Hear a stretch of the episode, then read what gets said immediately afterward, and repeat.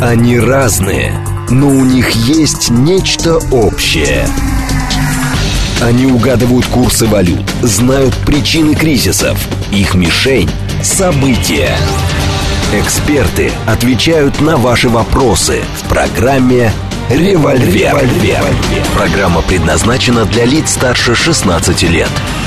10.05, столица радиостанция «Говорит Москва». У микрофона Евгения Волгина. Всем доброе утро. Программа «Револьверы» с нами. А сегодня Сергей Станкевич, политик, историк, политолог, настаивает на том, что он христианский пацифист и миротворец. Доброе утро, Сергей Борисович. Здравствуйте. Наши координаты 7373948, телефон, смски плюс 7925 888 8948. Телеграмм для ваших сообщений, говорит Москобот. Смотреть можно в YouTube-канале «Говорит Москва». Стрим там начался. А, любопытные были заявления а, американской стороны на который я, например, обратила внимание, это заявление а, представителя Белого дома господина Кирби, который а, сначала сказал, что у американцев нет оснований не доверять а, европейским расследованиям по Северным потокам, и свои какие-то делегации они туда разведывательные не будут направлять. И заявление, которое было двумя днями раньше, что в Вашингтоне не видят смысла прекращения огня на Украине, а даже видят в этом определенную опасность, потому что это даст передышку Москве укрепить свои позиции. Ну, то есть, как в той книжке, мир это война, война, свобода – это рабство. Хотя, казалось бы. Я, может быть, вас удивлю, но я согласен с Кирби. В, в том чем смысле, именно? что он в том смысле, что он не может действительно, ну, он и стоящий за ним Белый дом не могут дать команду на прекращение огня. А э, в их власти действительно достаточно жестко потребовать этого. Но они этого не делают, потому что политически не могут. По двум причинам. Значит, вот опять-таки, я не говорю о своих желаниях. Вы знаете, да, что я христианский пацифист, миротворец, и по мне так вообще никакой войны не нужно в этом мире. Но сейчас мы обсуждаем э, ситуацию, которая помимо моего желания разворачивается на моих глазах.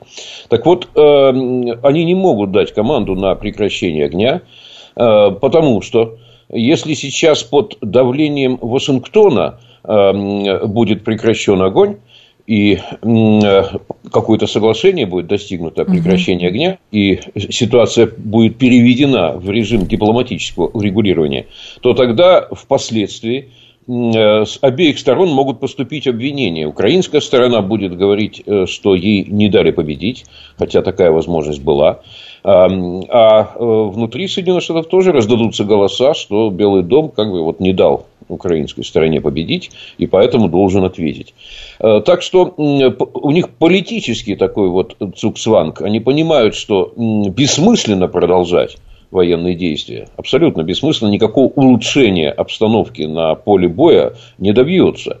Э, Вашингтон, вот поддерживая, продолжая поддерживать боевые действия. Но э, вынуждены это делать по политическим причинам. И это э, мое сердце пацифиста и миротворца ранит, потому что люди по политическим причинам из некой политической выгоды вынуждены продолжать бойню. Это плохо. Люди это... просто гибнут. Вот что. Да, да, да, да. Это, это, это категорически плохо. Но я понимаю, почему Кирби делает такие заявления. Я думаю, что их позиция э, плывет уже. Я это вижу по многим признакам. Например. И э, по отдельным другим заявлениям не э, официальных лиц, как Кирби, который вынужден просто транслировать официальную позицию, а по мнению различного рода аналитиков, э, близких так или иначе э, к Вашингтону, к Совету национальной безопасности, к Министерству обороны Соединенных Штатов, которые указывают на то, что война выдыхается, что дальнейших ресурсов у Соединенных Штатов для сохранения прежнего прежнего прежней интенсивности боевых действий нет, э, что неизбежно э, сворачивание военной помощи и надо настраивать, так и пишут, надо настраивать Киев, начинать немедленно настраивать на то, чтобы угу. так сказать, военные действия сворачивать. Вот по этим публикациям значимым я держу соответствующий список эм, значимых экспертов и аналитических центров, которых надо регулярно проверять. Я вижу, что настрой в Соединенных Штатах меняется. они готовы в ближайшие месяцы, скорее всего, не позднее сентября, угу. начать настраивать э, Киев на э, сворачивание военных действий. Но э, вчерашнее заявление Зеленского, что э, если ВСУ оставит Бахмут, это будет означать, а, значит, победу, локальную победу Москвы, и Москва сможет это продать международному сообществу. В какой-то степени, честно говоря, в последнее время заявление Зеленского про снарядный голод, а, про то, что вот-вот они покинут Бахмут и прочее, прочее, обвинение, что им недостаточно оружия дают.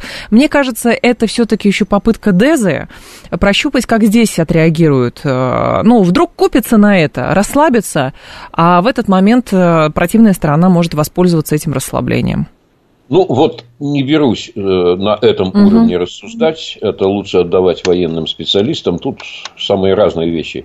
Я о системных Я условиях. Понимаю продолжение или прекращение войны могу говорить, а не о конкретных тактических каких-то ходах. Зачем? И, и, и частных заявлениях. Сергей Борисович, а вот здесь интересно, вы говорите, что, может быть, к сентябрю уже, сейчас у них уже позиция плывет, и они будут там к осени убеждать Киев, там, не знаю, на переговоры идти как угодно.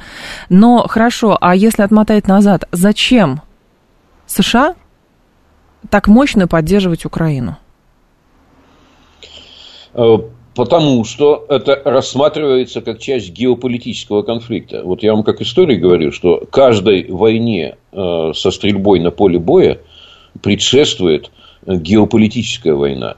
Эм, и эм, одно без другого не бывает. Войны внезапно вот такого уровня не вспыхивают.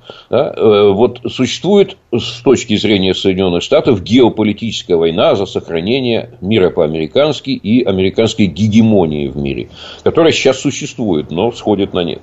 И вот э, Соединенные Штаты, воспринимая весь мир как арену борьбы за свою гегемонию, рассматривают украинский фронт как самый важный сейчас в этой глобальной борьбе. И поэтому пока продолжают. Ежемесячно только на оплату военных действий, только на оплату военных действий, вот я посмотрел, какие суммы сейчас расходуются, да.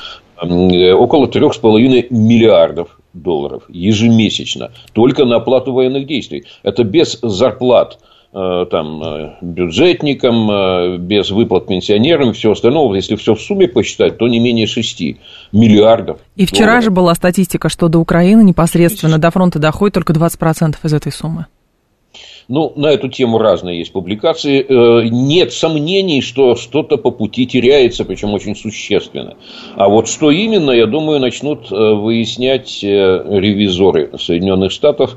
Но тоже, я думаю, отправят их где-то ближе к сентябрю. Вчерашнее, а, чтобы уже завершить эту тему с тем, что, может быть, позиция Штатов плывет, и они будут убеждать Киев. А вчера очень интересная была заметка а, публициста Альшанского по поводу тоже модели, моделирования понимание того, чем все-таки завершится кризис. Так вот, он говорит, думаю, что этот конфликт э, закончится заключением большой сделки между Москвой, Киевом и Западом. Почему именно закончится? Потому что ни от одного другого Кипра или Кашмира в мире не зависит судьба глобальной политики и торговли в таком масштабе. Много всего ценного оказалось подвешено на фронтовых санкционных нитях, чтобы бросить все эти ресурсы в таком виде на совсем. Украина откажется от территориального реванша, признает новые границы. Россия ей очень хорошо, значит, э, остальные ей очень хорошо за это заплатят, а Запад даст Украине в ее новых границах некие гарантии безопасности, а с Россией, с Россией снимет санкции. Как вам? А, ну, в значительной мере э, можно с этим согласиться, в том смысле, что да, рухнул окончательно э, прежний миропорядок, э, такой ялтинско-хельсинский, я его так называю. Какое-то время мы жили на его обломках. Угу. В начале 21 века еще такие обломки сохранялись прежнего порядка, но сейчас они тонут на наших глазах. Э, Все. Э, в мире хаос, в мире беспорядок, э, правил нет. Соединенные Штаты пытаются окучивать вот этот свой огород такой геополитический. Кстати, вчера начался саммит демократий в режиме видеоконференции. Он открывался выступлением президента Байдена, и сейчас угу. вот в режиме видеоконференции разные страны высказываются. Но львиная доля из тех 120 стран, которых в списке, этого саммита демократии, это э, малые, микроскопические порой страны, э, вот, вроде Коста-Рики. И э, США просто пытаются их так вот окучивать действительно как огород, как вот такие на грядках цветы, с тем, чтобы поддерживать соответствующее статус. голосование при необходимости угу. в Совете Безопасности и статус. Но на самом деле это не выглядит э, абсолютно таким э, глобальным воинством, готовым к крестовому походу. Там в основном те страны, которые рассчитывают на сохранение тех или иных программ помощи. То есть это клиенты, а не Э, соратники для Соединенных Штатов. А вот э, более серьезные вещи, которые происходят на наших глазах, я не могу не отметить. Консолидируется э, такой антигегемонистский фронт. Вот с одной стороны, мы упомянули саммит за демократией, который фронтом совсем не выглядит. Да. А вот антигегемонистский фронт все более серьезно смотрится. Это саудиты в шосе? В шосе? Да, да, да. Про саудитов. Причем ведь не случайно эти передвижки происходят. Вот председатель Си угу. и Китай под его руководством, они, это, Китай становится таким новым центром консолидации вот этого антигегемонистского фронта. Китай до сих пор только э, э, риторически проклинал э, гегемонию американскую и объявлял ее злом.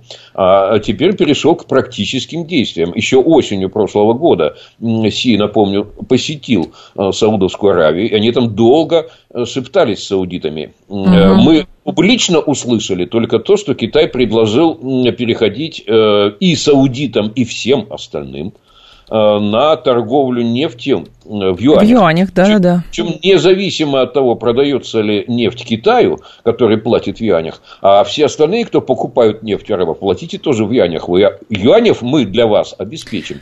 Здесь же еще интересно, я прошу прощения, Сергей Барич, еще да. А, символично, что Бразилия, кстати, заключила с Китаем, своим крупнейшим торговым партнером, договоренность о взаимной а, торговле, значит, без доллара, напрямую юань-реал.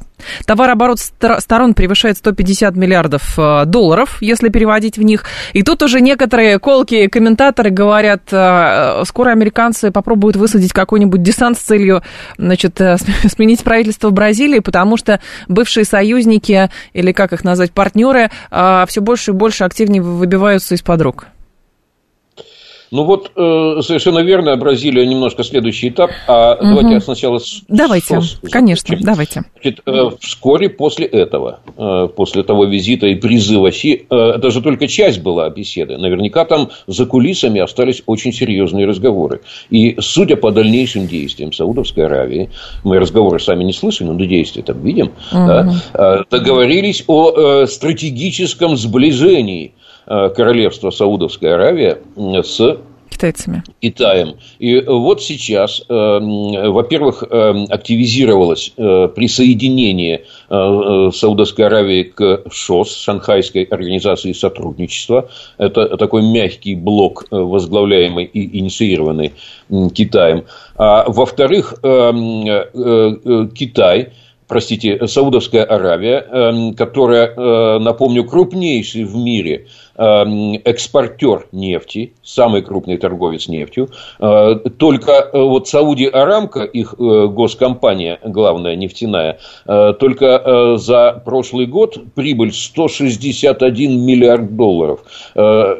Страны мира таких прибылей не имеет, как одна госкомпания. Так вот, она куда эти доллары-то, пока еще в доллары вкладывает? Она в Китай и вкладывает, чего саудиты раньше не делали. Раньше они привезли нефть, а, получили деньги и да. удалились. Так. А теперь они вкладывают в два крупнейших э, проекта на территории Китая. Один э, это НПЗ, который фактически становится саудовским э, на территории Китая, а другой – это э, нефтехимический комплекс очень мощный. Причем и там, и там контракты, внимание, на 20 лет на 20 лет. И здесь еще Это... очень примечательно, Сергей Борисович, я отмечу, тенденция какая. Когда-то Сауди Арамка по факту принадлежала американским акционерам. А в 22 году, по сути, Саудовская Аравия осталась крупнейшим акционером Сауди Арамка с долей более 94%, потому что тогда саудовский принц передал акции Сауди Арамка на 80 миллиардов долларов в суверенный фонд страны. Это тоже, мне кажется, штрих к портрету. Конечно, конечно. Они, с одной стороны, э, дистанцируются от Соединенных Штатов. Почему? Потому что понимают, что если там крестовый поход демократий, а мы, извините, ну, королевство Саудовской Аравии, ну, простите, ребята, но мы никак не демократия. И не предполагаем ею стать. А вот те э, крестоносцы демократические до нас доберутся. Э, э, ну, не через год, так через два. Так что надо как-то окапываться. Вот они так и окапываются. И э, это крайне важная деталь. Э, значит, э, вы Бразилию упомянули, а это БРИКС. И БРИКС тоже интенсивно э, э, сплачивается э, и переходит тоже на торговлю в национальных валютах. И Бразилия тоже сближается с Пекином. И все ожидают новых визитов друг к другу. Вот сейчас, на сегодняшний день, 20 стран, даже более 20 стран стоят в очереди на вступление или в ШОС, или в БРИКС. Причем это не виртуальный э, саммит по видеосвязи, да, это э, серьезные вложения и серьезные передвижки и планы лет на 15-20 вперед каждый раз, потому что Китай вот так фундаментально немножко работает. Я за этим вижу э, формирование опор для нового миропорядка. И э, про него пока мало что можно определенно сказать. Но одно можно точно только утверждать, что он будет антигегемонистский. И что гегемония одной страны не пройдет. О чем, кстати, Си в своей статье. То есть это не формирование какого-то вассалитета вокруг Китая, нет? Нет, нет, нет, нет. Это точно не формирование, причем э, Китай это всячески поддерживает и будет этого избегать. Он не хочет создать впечатление, он понимает, что и этот план – создание антигегемонистского миропорядка рухнет, если Китай будут изображать, или Китай даст э, повод изображать себя в качестве некого нового гегемона. Угу или новой двуполярности. Вот там страшный э, э, Вашингтон, а здесь э, не менее грозный э, Пекин. Вот они не хотят такой картинки ни в коем случае, будут ее всячески избегать. Но здесь еще, вы же помните, что э, на фоне того, сколько стран стоят в очереди, чтобы в тот же самый БРИКС вступить, э, это такое немножечко лирическое отступление. Э, были даже шутки в прошлом году, что БРИКС станет абрикосиком потому что там еще Алжир хочет, там еще другие страны, в общем, аббревиатура создается. Но наши слушатели говорят, БРИКС это все-таки формальность. А по факту сейчас основная вся торговля происходит и а, финансиализация а, за счет доллара. И а, как раз демонстрация тому предъявление претензий американцами тем же самым швейцарцам, что а, банк Credit Suisse не отчитался о 700 миллионах долларов перед а, Минюстом США. То есть действительно попытка удержать или убедить, что американцы до сих пор контролируют все денежные потоки.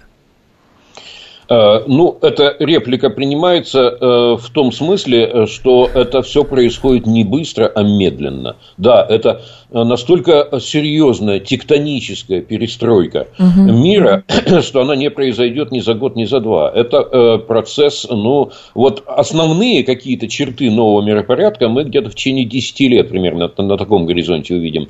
Что касается позиции доллара, да, он пока порядка 40 Э, процентов мирового товарного оборота занимает. И вот что самое важное, пожалуй, э, и что стабилизирует угу. доллар в торговле, вот видите, как юань и реал и прочие всякие валюты, и рупия индийская активно себя показывают. В торговле это легче немножко происходит, хотя тоже есть ограничения серьезные пока, и доллар никуда не денется. Но более важно, что доллар занимает доминирующие позиции в национальном федеральных резервах стран, то есть страны копят эту валюту для себя эм, во многом в долларах. И вот здесь э, создание альтернативных резервных валют угу. это принципиальный вызов. И э, а что в этом смысле предполагается вот среди стран, которые противостоят гегемонизму, это, конечно, цифровизация, то есть создание цифровых валют центральных банков.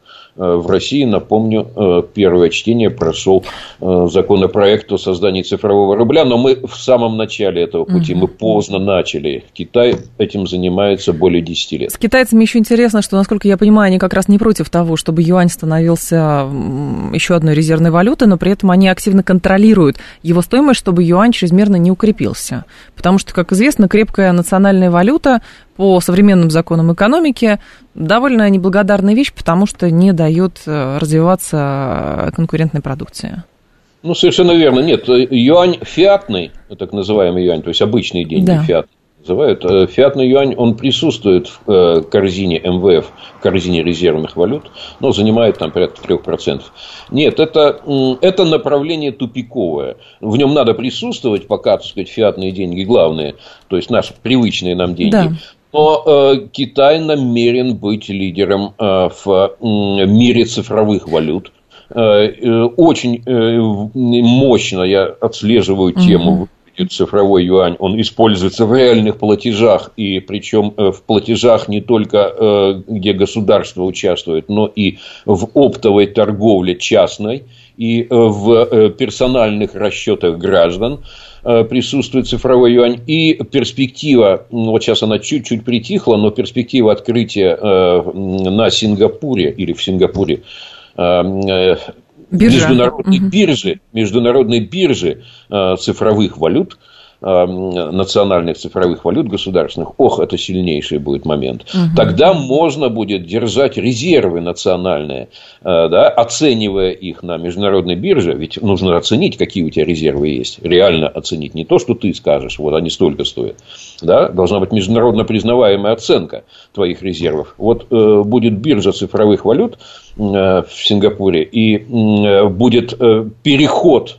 Э, национальных резервов из доллара э, в цифровые валюты, это будет э, действительно дегегемонизация мира, если так можно выразиться. Потому что пока американскую гегемонию держит гегемония доллара. А, Сергей Борисович, а что происходит с Организацией Объединенных Наций? Потому что Совбез не принял резолюцию России по, а, о комиссии по расследованию значит, причин взрывов северных потоков. А, и здесь основная претензия с нашей стороны была к как раз западным государствам, а, потому что три страны а, поддержали а, вот эту резолюцию, это Россия, Китай и Бразилия. 12 государств, в том числе Франция, Великобритания и Япония, воздержались, проголосовавших против. Нет, для принятия резолюции должна была набрать 9 голосов из 15. То есть это такой саботаж со стороны коллективного Запада. На самом деле это коллективное признание коллективного Запада. Серьезно? Не, не, не люблю э, термин коллективный Запад, но бог с ним. Значит, я считаю, что это коллективное явско свиной просто вот это голосование. Ведь э, многие же не читали эту резолюцию, я ее внимательно прочел. Так. Э, в, чем, в чем был смысл этой э, резолюции? Очень умно составленной. Я поздравляю наших дипломатов. Не всегда их можно поздравить. Некоторые э, резолюции, которые там предлагаются, мягко говоря, малоудачные. Угу. А вот это была невероятно удачная. Что там, собственно, собственно, делалось? Эм, очевидные вещи констатировались. Значит, первое, что крайне опасная диверсия на международных коммуникациях эм, э, коммуникациях, э, связывающих несколько существенных, э, важных стран. Она произошла, это факт. Да. Надо выяснить причины, потому что если причины не выяснить, возможны повторения таких диверсий. Дальше. Пока ничего не ясно, но Э, значит, э, нужно, э, чтобы было независимым расследование, чтобы никакие политические влияния не действовали. Поэтому, а давайте мы поручим кому? Гутерришу, генеральному секретарю ООН, сформировать комиссию. вот самую комиссию по расследованию, выбрать самых лучших юристов. Мы ему доверяем, Гутеррису, да. Угу. Вот пусть он это сделает. Мы просто ему резолюции дадим соответствующие полномочия. А после этого под его кураторством этого Гутерриса и ООН, а, значит, эти международные эксперты поедут на место, опустятся там на дно, все посмотрят. А кроме того, что важно, вот сейчас есть три национальных расследования, да, немцы, шведы и датчане ведут, но они все засекретили. Да. Мы понимаем, что у них там есть какие-то внутренние законы, но вот пусть секретными своими расследованиями, вот с этой комиссией, отобранной Гутеррисом, эти три страны поделятся. Так. И тогда, когда э, будут результаты доложены работы этой комиссии, мы тогда сделаем выводы, а пока мы никаких э, заранее выводов не делаем. И... Ну, ну, классная же резолюция, ну, что тут не согласиться? И тут американцы говорят, нет. Ну, и европейцы вот. тоже. Они, они побоялись проголосовать нет. Потому что тут невозможно нет проголосовать. Точнее так, проголосовать можно, да. но объяснить невозможно. А что ты нет-то, собственно? Вот конкретно пальцем укажи в этом тексте, против чего ты. Да? Чем да. тебе это мешает? Объясни. Объяснить невозможно. Поэтому они воздержались, кивая, что это российские значит, э, э, маневры там, ага. и так далее. Пропага... Русская пропаганда. Но э, ведь мир-то э, прочитал, с одной стороны, резолюцию, а с другой стороны, посмотрел результаты голосования, понял, что вот все эти страны угу. воздержались, это значит, что они так договорились. То есть это серьезное действие, которым э, э, серьезное действие, показывающее, что они боятся расследования. Преступление по предварительному сговору, похоже на то. 10.30 а, новости и продолжим. Они разные, но у них есть нечто общее. Они угадывают курсы валют, знают причины кризисов. Их мишень – события. Эксперты отвечают на ваши вопросы в программе Револьвер. 10.36, столица радиостанция «Говорит Москва», 94.8, микрофон Евгения Волгина. Всем доброе утро, программа «Револьвер» Сергей Станкевич. С нами историк, политик, политолог, э, запятая христианский пацифист, запятая миротворец. А, мы продолжаем, и здесь, конечно, интересная еще новость по поводу Украины, только что появилась. Минэнерго Украина призвала энергокомпании делиться, цитирую, невероятной прибылью. Как обычно, дайте гроши, да побольше. Ну, э, надо отдать должное э, не одиноко э, Минэнерго Украины. У нас тоже предприниматели призывают поделиться с государством. И угу. надо сказать, что они откликаются на этот зов откликается вот. на этот зов. Но по поводу да. Лавры, что там происходит в Лавре, потому что, насколько я понимаю, это новый этап противостояния. А, во-первых, верующие УПЦ еще блокируют работу членов комиссии по инвентаризации имущества Киева-Печерской Лавры. А, местные СМИ об этом пишут. Число полицейских у Киева-Печерской Лавры значительно возросло. Священники УПЦ проводят утреннее э, богослужение. Вчера были сообщения, что кто-то из священников даже голодовку начал и сказал, что не покинет э, стены. Что это такое? Это расправа с, э, значит, э, с неугодными или как это понимать? Это расправа, бессудная расправа, потому что в суде вопрос продолжается.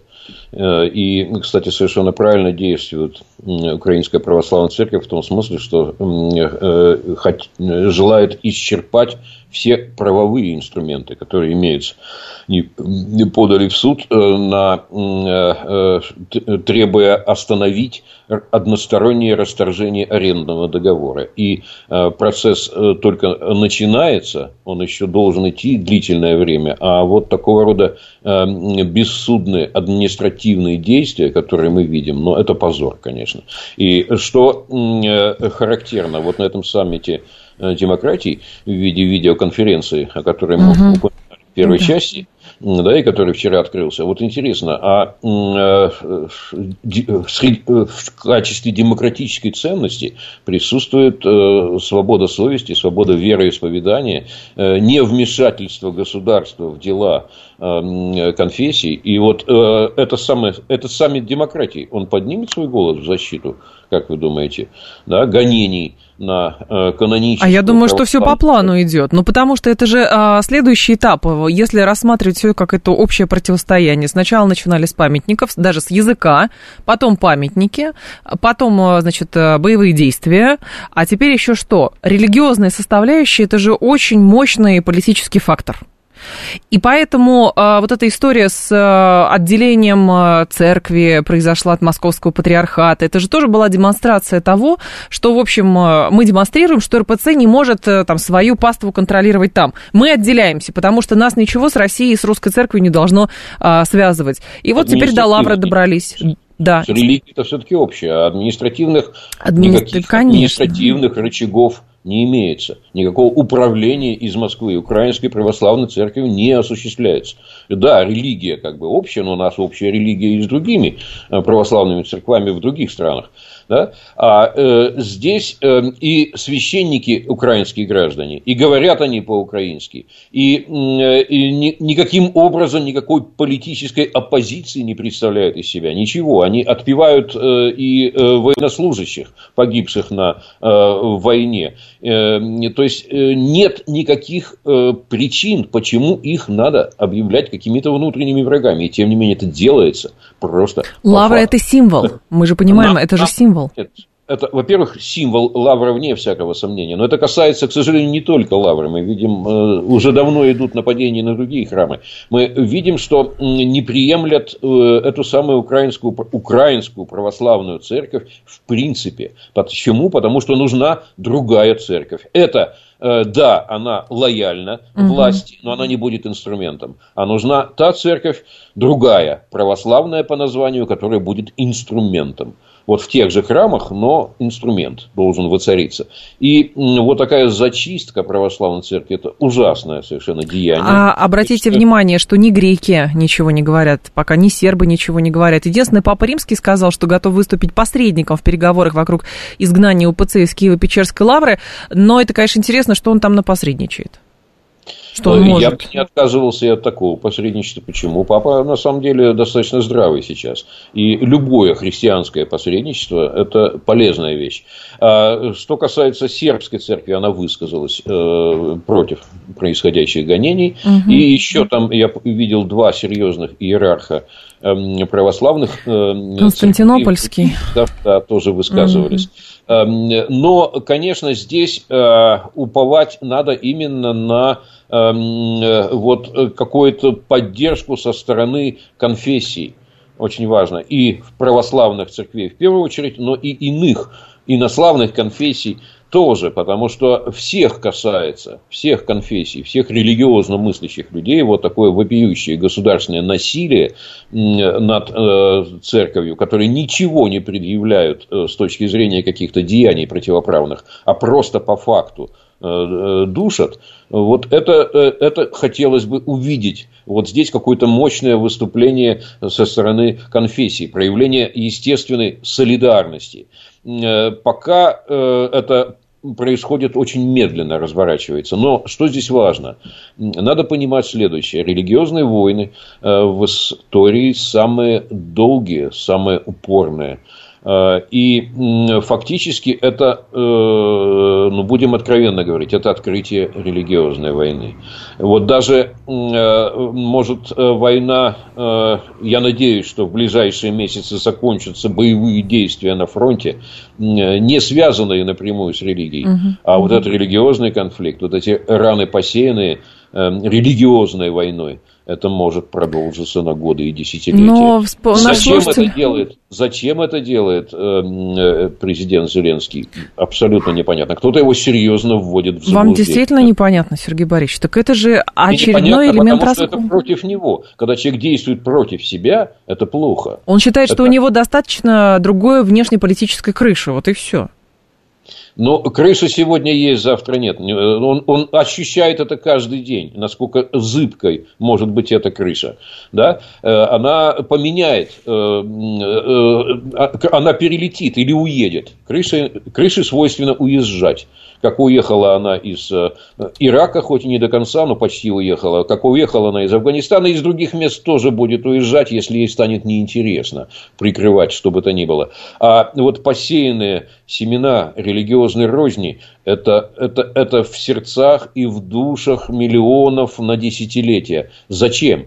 То есть, никакой выгоды от этого, ну, нет. Э, у э, Киева абсолютно, и у Зеленского, и у его э, политической команды. Кто их на это толкает? Возможно, какие-то ну, совершенно корыстные и не просвещенные. Есть, я меня... думаю, что это одна из целей просто стереть церковь вообще из истории. Мы понимаем, что это задолго еще до Крыма началось. Это попытка стравливания там а, Константинополя, значит, с там, РПЦ и так далее. Это все было давно. И вот Порошенко Разные с Томасом вещи. со своим... Давно такого не было. Разные вещи абсолютно. Все эти маневры, э, Томасы, э, там, конфликты э, и арбитраж этих конфликтов. Так это, это игра в долгую. Это маневры, это маневры абсолютно понятные. А вот объявлять войну, насильственно выселять,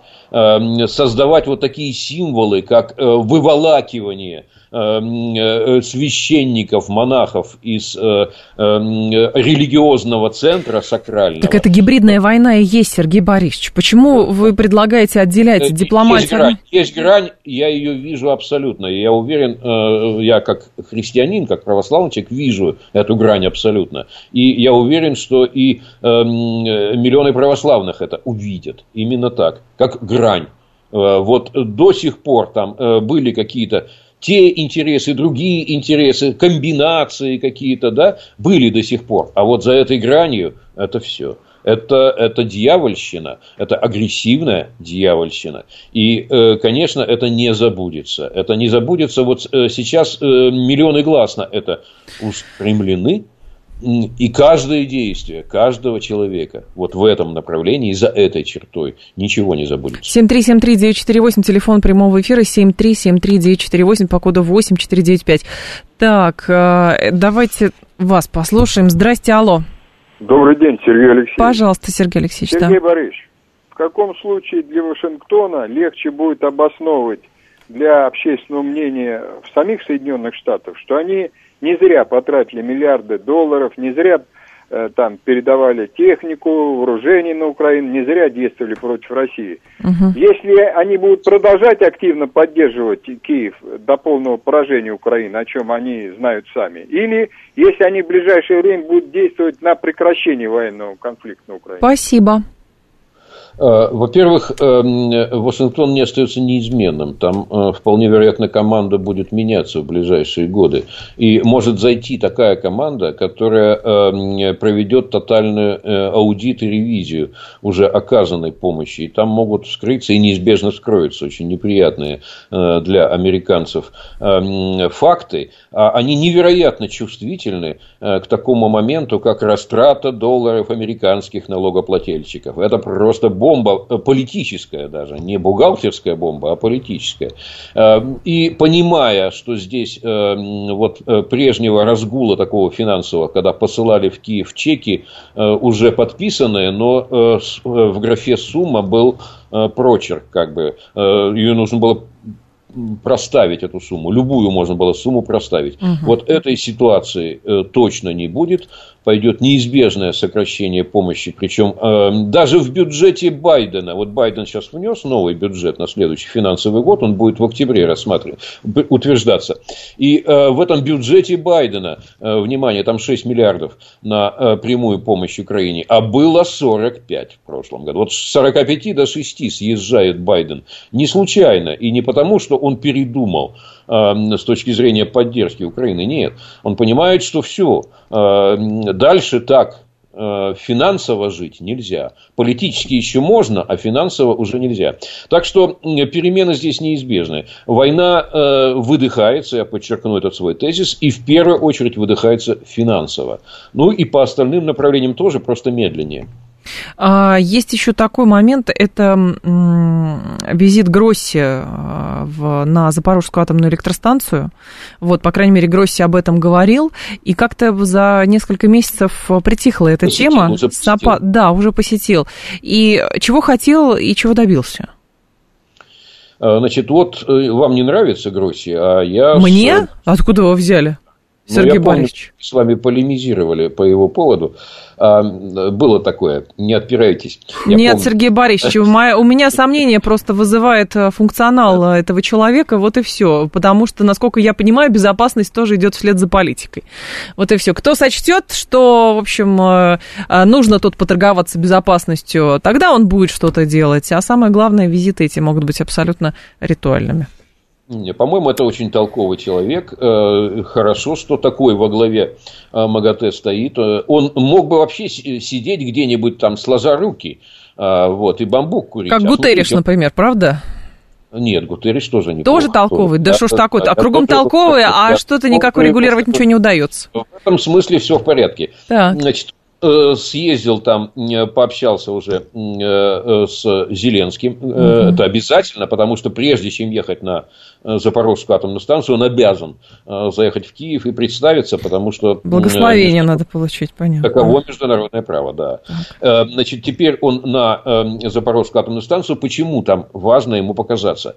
Там сейчас следующая ситуация. Там все, все шесть блоков не выдают товарную электроэнергию не выдают, потому что нельзя, там передающие всякие подстанции, э, все это разрушено э, путем бомбардировок. А, э, но опасная ситуация в чем? Их все равно надо охлаждать, эти блоки. Должна постоянно поступать холодная вода, и они должны охлаждаться, а ее нужно туда прокачивать. Э, и эм, регулярно выходят из строя вот эти самые электроподстанции, которые эм, качают воду. И э, если вдруг перестать охлаждать эти блоки, там может начаться катастрофа, которая, кстати, всю Европу затронет в основном. Поэтому э, там есть, соответственно, генераторы, которые дизели, которые работают на жидком топливе, которые вот в случае очередной бомбардировки, когда электричество выключается, они продолжают охлаждать. Ну, а вдруг что-то здесь случится? Вот начнутся боевые действия, и генераторы взорвутся э, с жидким топливом. И чего тогда? Кто тогда кинется эм, значит, э, туда и э, будет эти самые, на эти блоки э, дуть, что ли, так, фу, охлаждая их? Вот на этот счет и поехал туда Гросси. И правильно, и он обязательно там, он оставляет каждый раз своих там трех-четырех наблюдающих, которые должны сигнал тревоги подавать, потому что сигналы от России не воспринимаются, а они от их официальных лиц воспринимаются, и угу. чтобы вовремя подать сигнал тревоги, и чтобы вовремя международная какая-то помощь могла... Так вот, пожалуйста, вот политический момент. Политический момент, то есть политически лояльный человек, он э, вызывает доверие. А с российской стороны, какой бы там атомщик ни был, он не вызывает доверия. Молодец. Правильно он правильно он в Москву, в Москву отправится после этого, чтобы все свои наблюдения здесь тоже проговорить. Да, но при этом он в Запорожье... своим профессиональным делом. И хорошо, что такие э, есть самоотверженные энтузиасты, как Гросин. Вы считаете, что это самоотверженный энтузиаст? Сергей Борисович, Я какой считаю, вы э, оптимистичный человек? Я восхищена. А у вас, а у вас кругом враги. У меня нет, у меня нет. Я просто с подозрением ко всем отношусь, да, абсолютно. А в Запорожской области, кстати, не рассчитывают на объективность отчета МАГАТЭ по визиту на АЭС. Это заявление а, Владимира Рогова. А, он говорит, что мне сложно сказать, как будет выглядеть отчет МАГАТЭ. Я сомневаюсь, что он будет объективным по опыту прошлых времен. Хотя, конечно, количество стран, которые уже заявляют слух о том, что все не так, как должно быть, увеличивается, это обнадеживает. Так что это не ну, у меня кругом враги. Нет, нет. Ну, э, в данном случае как бы э, хотелось бы, я думаю, Владимиру Рогову, чтобы Гросси как-то больше политизировался и обличал. И обличал там действительно, да, есть обстрелы с украинской Конечно, есть. Ну. Конечно, есть. Вот. Э, ну и, конечно, хотелось бы, чтобы Гросси стал в позу обличителя и сказал, вот вы надменные значит, враги обстреливаете. Ну, не может он. Ну, не может. Нет у него такого мандата. Вот. А свое дело, на мой взгляд, он делает добросовестно. А, так, верите ли вы, Сергей Борисович спрашивает вас Виталий, в случае окончательного краха киевского начальства Запад Украины, Закарпатье, Волынь, Буковина а, может присоединиться к Польше, Румынии, Словакии и Венгрии? Нужны ли им эти регионы в составе своих стран? Регионы эти им не нужны, претензий соответствующих официально никто не заявляет. Все мнения на эту тему – это мнение отдельных частных лиц или некоторых депутатов. Вот тут э, румынская депутатка тоже э, в последней момент выступила и тоже говорит, а давайте-ка мы э, с Буковиной разберемся. Но это все личный самопиар отдельных э, экспертов или депутатов. Официальных претензий нет, и я э, могу сказать, что ну, 99% что они и не появятся. 7373948, телефон прямого эфира, 7373948 по коду 8495. Тут еще сообщение с пометкой «Срочно» пришло, что журналиста Wall Street Journal задержали в Екатеринбурге за шпионаж. Это сообщение от ФСБ. А, так, Эван Гершкович, 91 года рождения, подозревается в шпионаже в интересах американского правительства. Это то, что сейчас на ленты приходит. Давайте кого послушаем? Давайте вас послушаем еще. Здрасте. А, добрый день. Пожалуйста. Это Виктор 26. Да, Виктор. Благодарю Вопрос. за эфир. У меня такой вопрос. Да. Они вот все-таки деньги вкладывают, вкладывают, а если, как говорится, они там займут, не займут, так кто же будет за эти самые патроны, снаряды, пушки, пулеметы рассчитываться, понимаете? Спасибо. Ну, то есть сначала вкладывается, а потом территорию забирают. Видимо, такая логика. А вот здесь смотрите, как интересно происходит. Э, вот я там называл цифры, да, там Да. 3,5 миллиарда э, в месяц только на военные действия, плюс еще примерно э, столько же, может быть, чуть поменьше на другие выплаты прямые. Да? Но это все военная помощь безвозвратная. Это безвозвратная помощь иностранным государствам. А Да вот что? да, да, да, да, да. А вот э, программа Международного валютного фонда, они пока как бы активно не развиваются, потому что там кредит фиксируется, его надо будет отдавать. Он пока не развивается. Вот сейчас Международный валютный фонд очередную свою программу э, объявил, да, но не торопится Украина реагировать. И есть еще закон о ленд-лизе. Помните, мы говорили с Мгм. вами? Э, Значит, все полномочия есть для поставок э, по ленд-лизу, но э, не торопятся открывать эти поставки. Почему? Потому что там тоже долг фиксируется. И это увеличивает, формально увеличивает объем э, украинского э, государственного долга. Э, Даже если его не отдавать, он растет, и цифры эти все видят. И это меняет финансовую ситуацию в отношении Украины. Э, Неконтролируемый рост внешнего долга. Избегают тщательно. Предполаг... э, э, Упор основной делается на те виды помощи, где отдавать ничего не придется. В частности, вот этот самый Рамштайн знаменитый, да, где там 40 стран Да. собираются. Вот. Это, это как раз они сбрасываются. Зачем они собираются? Там э, какие-то страны имеют оружие и поставляют, а остальные оружие не имеют, но сбрасываются. В общий котел это тоже идет безвозвратно. Сергей Борисович, да я, честно говоря, никогда не поверю, что западные государства, а, которые сумели на весь мир экстраполировать законы своих там финансовой системы, банковской и прочее, и вообще эти условия а, предъявлять, предъявлять всем остальным и ничего не делать бесплатно, вдруг сбрасываются и тонны, миллиарды долларов а, в черную дыру отправляют. Да никогда. Ну, они, они не могут это делать вечно, но в данном случае пока делают.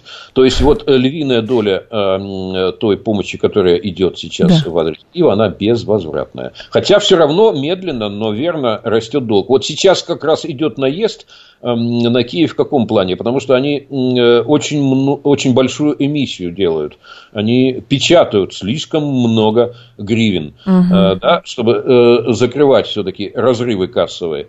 И как раз Международный валютный фонд им на эту тему погрозил, что, ребята, вы эмиссию сворачиваете, иначе мы как-то вот э, не сможем с вами дальше взаимодействовать. Последний вопрос, две с половиной минуты остается. То есть Это... будут курс опускать. будут Поняла. Это зе- зерновая сделка. А, насколько я понимаю, наш зампоспреда Дмитрий Полянский сказал, что, а, во-первых, говорил, что мы на 60 дней продлили, но со стороны ООН и со стороны Киева реакции не было. Я правильно понимаю, что теперь все участники сделки сами по себе? Одни говорят 60 дней, другие по умолчанию продолжают на 120 дней, и вообще все по факту забыли и на календарь не смотрят. Э, Тут немножко проще. Это, это э, международная сделка с ООН. Вот ООН э, и партнеры. Да. Да? Россия может войти в сделку или выйти из нее, но прекратить она не может, у нее нет такого рычага, чтобы она вот опустила рычаг, и все, нет сделки. Она Но если только по- порт Одессы разбомбить после выйти. этого, ну, как вариант. выйти. Вот. Э, Значит, Россия сказала, я участвую 60 дней. Да. Сделка продлена официально на 120, но я участвую в ней на 60. А после 60 я посмотрю, участвую дальше или нет. Почему 60? А, Потому что м, э, 14 э, мая состоятся выборы в Турции. Э, Надо понять, э, вот сейчас Россия в значительной мере остается в этой сделке, потому что не хочет ссориться с Турцией, которая очень важную ставку сделала. И, кстати, Турция является получателем зерна по этой сделке эм, очень серьезно, там порядка трех миллионов э, тонн она получила, три с половиной даже. Э, И частично сама потребляет, ей нужно зерно, она 56% э, Так мы не заради себя, а заради Эрдогана, что ли? Да, мы не, это для нас важный союзник. Пусть там ситуативный и так далее, чтобы на эту тему не говорили, но э, для нас это ва- Турция сейчас очень важный союзник. И просто подставить э, ее политически, во-первых, потому что Эрдоган э, главный архитектор был этой зерновой сделки, да еще и зерна лишить сейчас, но это э, было бы крайне неразумно. Поэтому Россия сказала, да, на 60 дней остаемся, потом прошли выборы. Будет ли э, решительно изменена политика mm-hmm. Турции или нет, мы посмотрим. А, Сергей Станкевич был с нами. Сергей Борисович, спасибо, ждем вас снова. Далее информационный выпуск, я к вам в два часа вернусь. Мир вам, граждане. Мир. Да. А в три часа у нас будет господин Ксачев из Совета Федерации. Не пропустите.